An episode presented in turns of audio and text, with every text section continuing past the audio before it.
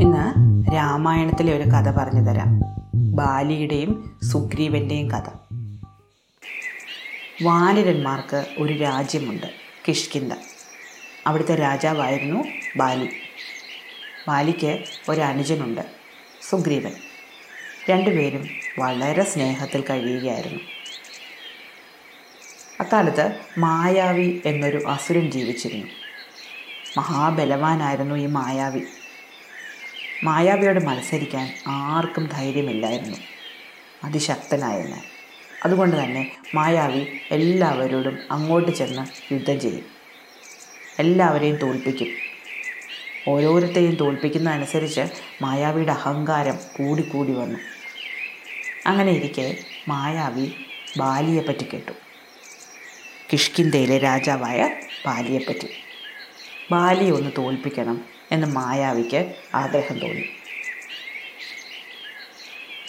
മായാവി ബാലിയെ ചെന്ന് യുദ്ധത്തിന് വിളിച്ചു.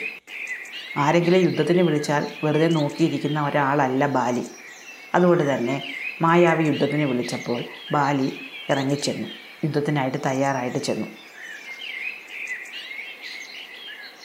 രണ്ടുപേരും കൂടെയുള്ള യുദ്ധം തുടങ്ങി. യുദ്ധം മുന്നോട്ട് പോകും തോറും മായാവിക്ക് മനസ്സിലായി. ബാലി സാധാരണക്കാരനല്ല. ഇതുവരെ തോൽപ്പിച്ച ആൾക്കാരെ പോലെയുള്ള ഒരാളല്ല ബാലി. ബാലിയുടെ കയ്യിൽ നിന്ന് രക്ഷപ്പെടാൻ പ്രയാസമാണ്. അതുകൊണ്ട് മായാവി ഓടിക്കളഞ്ഞു. ബാലി വിടുമോ? ബാലി പിന്നാലെ ഓടി. മായാവിയും ബാലിയും കൂടി ഓടുന്നത് കണ്ട അനുജൻ സുഗ്രീവൻ പിന്നാലെ പോയി. സഹോദരന് എന്തെങ്കിലും ആവശ്യം വന്നാലോ? അതുകൊണ്ടാണ് സുഗ്രീവൻ പിന്നാലെ പോയത്. ഓടി ഓടി ചെന്ന മായാവി ഒരു ഗുഹയുടെ ഉള്ളിൽ കയറി.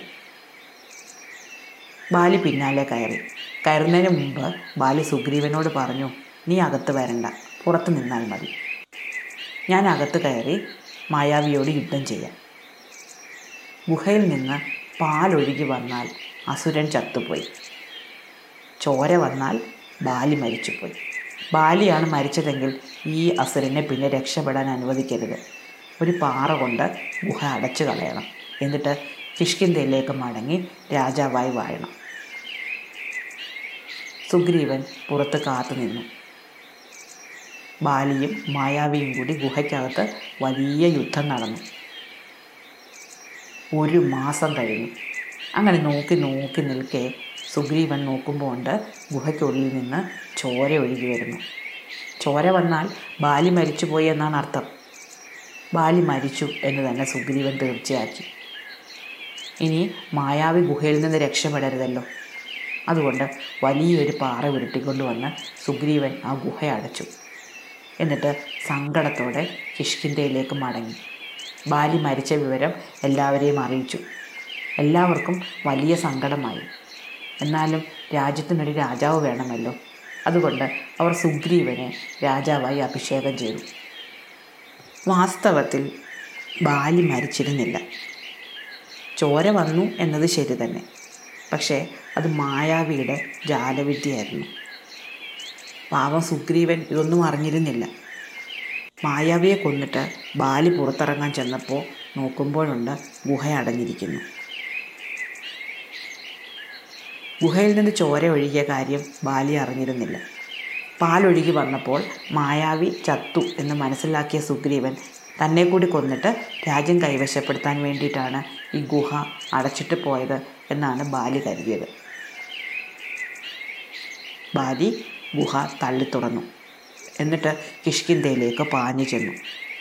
ജ്യേഷ്ഠന്റെ വരവ് കണ്ട സുഗ്രീവൻ പേടിച്ചു പോയി. സുഗ്രീവന്റെ ന്യായവാദങ്ങളൊന്നും ബാലി കേൾക്കുകയില്ല എന്ന് സുഗ്രീവൻ അറിയാമായിരുന്നു. അതുകൊണ്ട് സുഗ്രീവൻ പേടിച്ചോടി ഋഷ്യമുഖം എന്ന മലയിലേക്ക് പോയി. ഋഷ്യമുഖം എന്ന മലയ്ക്ക് ഒരു പ്രത്യേകതയുണ്ട്. അവിടെ വന്നാൽ ബാലിയുടെ തല പൊട്ടിത്തെറിക്കും. അങ്ങനെ ഒരു ശാപം ഏറ്റിട്ടുണ്ട് ബാലിക്ക്. മതംഗ മഹർഷിയാണ് ഇങ്ങനെ ബാലിയെ ശാപിച്ചത്. ഒരിക്കൽ ദുന്ദുഭി എന്നൊരു അസുരൻ ബാലിയോട് യുദ്ധം ചെയ്തിരുന്നു. പോത്തിന്റെ രൂപമായിരുന്നു ആ രാക്ഷസന്. പാലി ആ രാക്ഷസന്റെ കൊമ്പുകളിൽ പിടിച്ച് അവനെ നിലം കൊത്തിച്ചു. എന്നിട്ട് എന്നിട്ട് അവന്റെ തല പിഴുതെടുത്ത് ദൂരേക്ക് എറിഞ്ഞു. അങ്ങനെ തല ദൂരേക്ക് എറിഞ്ഞപ്പോൾ ആ രാക്ഷസന്റെ ചോര നാല് പാടും ചിതറിത്തെറിച്ചു മതംഗ മഹർഷിയുടെ ആശ്രമത്തിലും കുറച്ച് ചോര ചെന്ന് വീണു. തന്റെ ആശ്രമം അശുദ്ധമാക്കിയ ബാലിയെ മഹർഷി ശപിച്ചു. ഋഷ്യമുഖത്തിൽ കാൽ കുത്തിയാൽ ബാലിയുടെ തല പൊട്ടിത്തെറിക്കും. അങ്ങനെ ഒരു ശാപമേറ്റിട്ടുള്ളതുകൊണ്ടാണ് സുഗ്രീവൻ ഋഷ്യമുഖത്തിൽ പോയിരുന്നത്. അവിടെ ബാലി വരികയില്ലല്ലോ. ഋഷ്യമുഖത്തിൽ നിന്ന് സുഗ്രീവൻ എപ്പോൾ പുറത്തിറങ്ങുന്നോ അപ്പോൾ ബാലി സുഗ്രീവനെ കൊല്ലും. സുഗ്രീവൻ ഒറ്റയ്ക്കായിരുന്നില്ല. മന്ത്രിമാരും കൂടുണ്ട്. നാല് പേര്. അവരിൽ പ്രധാനിയായിരുന്നു ഹനുമാൻ. വായു ഭഗവാന്റെയും അഞ്ജനാദേവിയുടെയും മകനായ മഹാബലവാനായ ശക്തനായ ഹനുമാൻ. അങ്ങനെ സുഗ്രീവനും മന്ത്രിമാരും കൂടി ഈ ഋഷ്യമുഖത്തിൽ താമസിക്കുന്ന സമയത്ത് നോക്കുമ്പോഴുണ്ട് രണ്ട് മനുഷ്യർ നടന്നു വരുന്നു. ജടയും മരമുരിയും ധരിച്ചവർ. എന്നാൽ ആയുധങ്ങളുമുണ്ട്. അവരെന്തിനാണ് വരുന്നത് എന്ന് പോയി അന്വേഷിക്കാൻ സുഗ്രീവൻ ഹനുമാനെ പറഞ്ഞു വിട്ടു. പോകുമ്പോൾ വാനര വേഷത്തിൽ പോകരുത് എന്നും പറഞ്ഞു. ചെന്ന് അവരോട് സംസാരിക്കണം. സംസാരിക്കുമ്പോൾ അവർ ശത്രുക്കളാണെന്ന് വന്നാൽ കൈയടയാളം കാണിച്ച് എന്നെ മനസ്സിലാക്കി തരണം. അഥവാ മിത്രങ്ങളാണെങ്കിൽ കൂട്ടിക്കൊണ്ട് പോരുകയും വേണം. ഹനുമാൻ ഒരു ബ്രഹ്മചാരിയുടെ വേഷത്തിൽ അവരെ പോയി കണ്ടു. ആരാണെന്ന് ചോദിച്ചു. അവർ വിവരം പറഞ്ഞു. അവർ അയോധ്യയിലെ രാജാവായ ദശരഥന്റെ മക്കളാണ് രാമനും ലക്ഷ്മണനും. പിതാവിന്റെ ആജ്ഞയാൽ വനവാസത്തിനിറങ്ങിയതാണ്.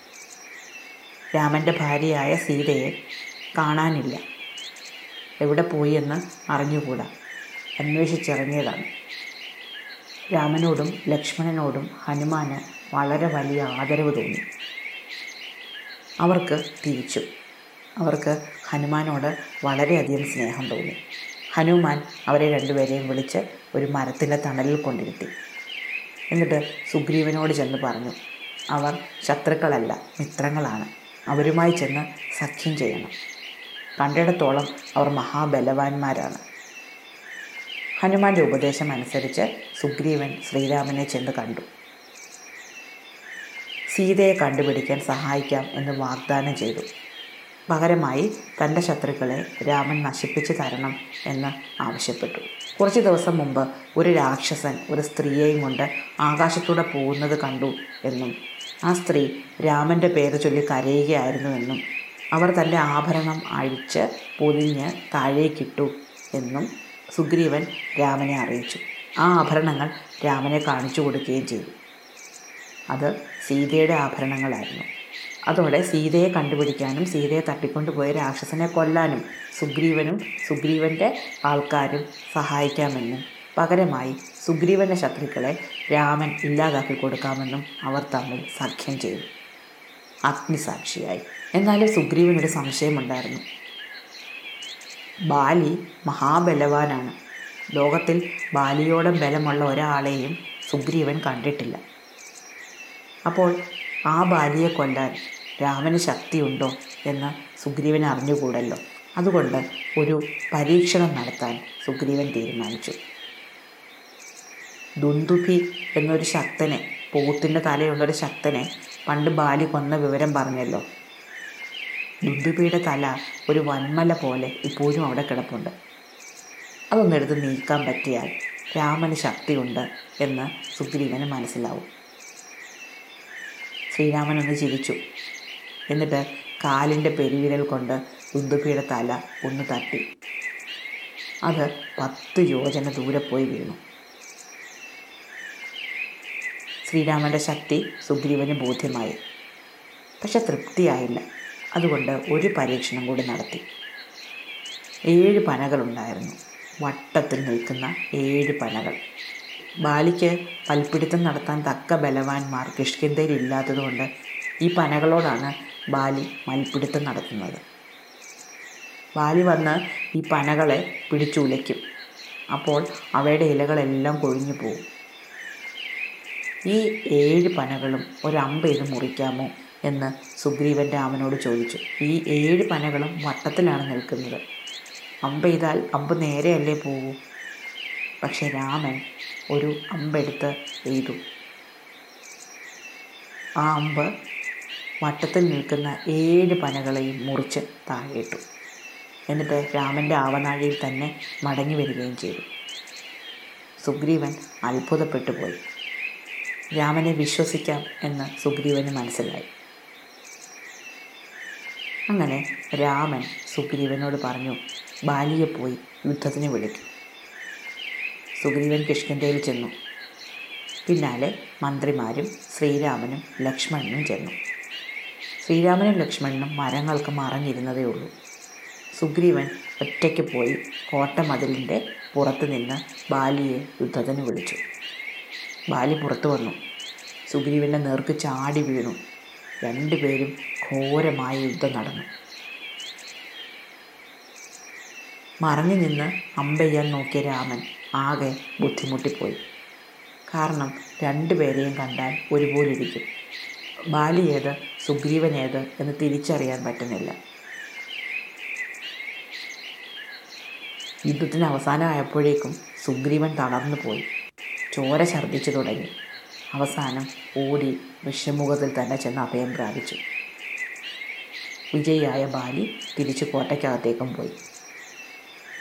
ശ്രീരാമൻ ചെന്നപ്പോൾ സുഗ്രീവൻ ദേഷ്യപ്പെട്ട് പറഞ്ഞു എന്നെ കൊല്ലാനാണോ അങ്ങ് എന്നോട് വന്ന് സഖ്യം ചെയ്തത്? നേരിട്ട് കൊല്ലാമായിരുന്നില്ലേ? ജ്യേഷ്ഠന്റെ കൈകൊണ്ട് തന്നെ കൊല്ലിക്കണമായിരുന്നു ശ്രീരാമൻ പറഞ്ഞു എനിക്ക് നിങ്ങളെ തമ്മിൽ തിരിച്ചറിയാൻ പറ്റിയില്ല. അതുകൊണ്ടാണ് ഇന്ന് ബാലിയെ കൊല്ലാൻ പറ്റാതിരുന്നത്. ഒരു കാര്യം ചെയ്യൂ. ഒന്നുകൂടെ യുദ്ധത്തിന് വിളിക്കൂ. ഇത്തവണ ഞാൻ ബാലിയെ കൊന്നുകൊള്ളാം.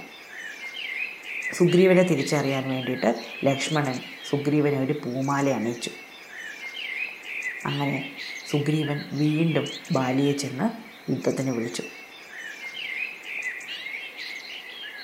ബാലിയുടെ ഭാര്യയായ താര ഭർത്താവിനെ തടഞ്ഞു നിർത്തി. രണ്ടാമതും സുഗ്രീവൻ യുദ്ധത്തിന് വന്ന് വിളിക്കണമെങ്കിൽ അതിലെന്തോ കാരണമുണ്ട്. സുഗ്രീവന് അതിബലവാനായ ഒരാളുമായി സഖ്യത്തിൽ ഏർപ്പെട്ടു എന്ന് ചാരന്മാർ പറയുന്നുണ്ട്. അതുകൊണ്ട് യുദ്ധത്തിന് പോകണ്ട എന്ന് താര കരഞ്ഞു പറഞ്ഞെങ്കിലും ബലവാനായ വീരനായ ബാലി യുദ്ധത്തിന് തയ്യാറായി പുറത്തു വന്നു. വീണ്ടും യുദ്ധം തുടങ്ങി. വലിയ യുദ്ധമായിരുന്നു. അവർ കെട്ടിപ്പിണഞ്ഞ് കിടന്നുരുളുകയും തലകൾ തമ്മിൽ അടിക്കുകയും കടിച്ചു പറിക്കുകയും നഖങ്ങൾ കൊണ്ട് മാന്തി കീറുകയും ഒക്കെ ചെയ്തു. രണ്ട് സമുദ്രങ്ങൾ തമ്മിൽ പൊരുതുന്ന പോലെ രണ്ട് പർവതങ്ങൾ തമ്മിൽ പൊരുതുന്നത് പോലെ ഭയങ്കരമായ യുദ്ധമായിരുന്നു ബാലി സുഗ്രീവനും തമ്മിൽ. സുഗ്രീവൻ തളർന്നു തുടങ്ങി. മരത്തിനിടയിൽ മറഞ്ഞു നിൽക്കുകയാണ് ശ്രീരാമൻ. സുഗ്രീവൻ പരവശനായി അങ്ങോട്ട് നോക്കി. ആ നോട്ടം കണ്ട രാമന് വളരെയധികം ദയ തോന്നി. രാമൻ അമ്പേരു ആ അമ്പ് ചെന്ന് ബാലിയുടെ മാറിൽ തറച്ച് ബാലി താഴെ വീണു.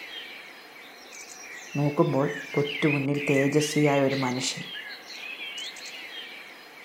നീല നിറം കലർന്ന ശരീരം ജട പിടിച്ച മുടി മരമുരി അമ്പും വില്ലും ശ്രീരാമനെ ബാലിക്ക് മനസ്സിലായി. കൂടെ ലക്ഷ്മണനെയും സുഗ്രീവനെയും ഹനുമാനെയും കണ്ടു. മരണത്തിന് മുമ്പ് ശ്രീരാമനെ കൈകൂപ്പി തന്റെ മകനായ അങ്കദനെ കാത്തുരക്ഷിച്ചു കൊള്ളണമെന്ന് അപേക്ഷിച്ചു. അമ്പ് മാറിൽ തറഞ്ഞിരിക്കുന്നതിനാൽ വല്ലാത്ത വേദനയുണ്ടെന്നും അത് പറിച്ചെടുത്ത് തന്നെ കൊല്ലണമെന്നും അപേക്ഷിച്ചു. ശ്രീരാമൻ നിലത്തിരുന്ന് അമ്പ് വലിച്ചൂരി ബാലിയെ മെല്ലെ തലോടി.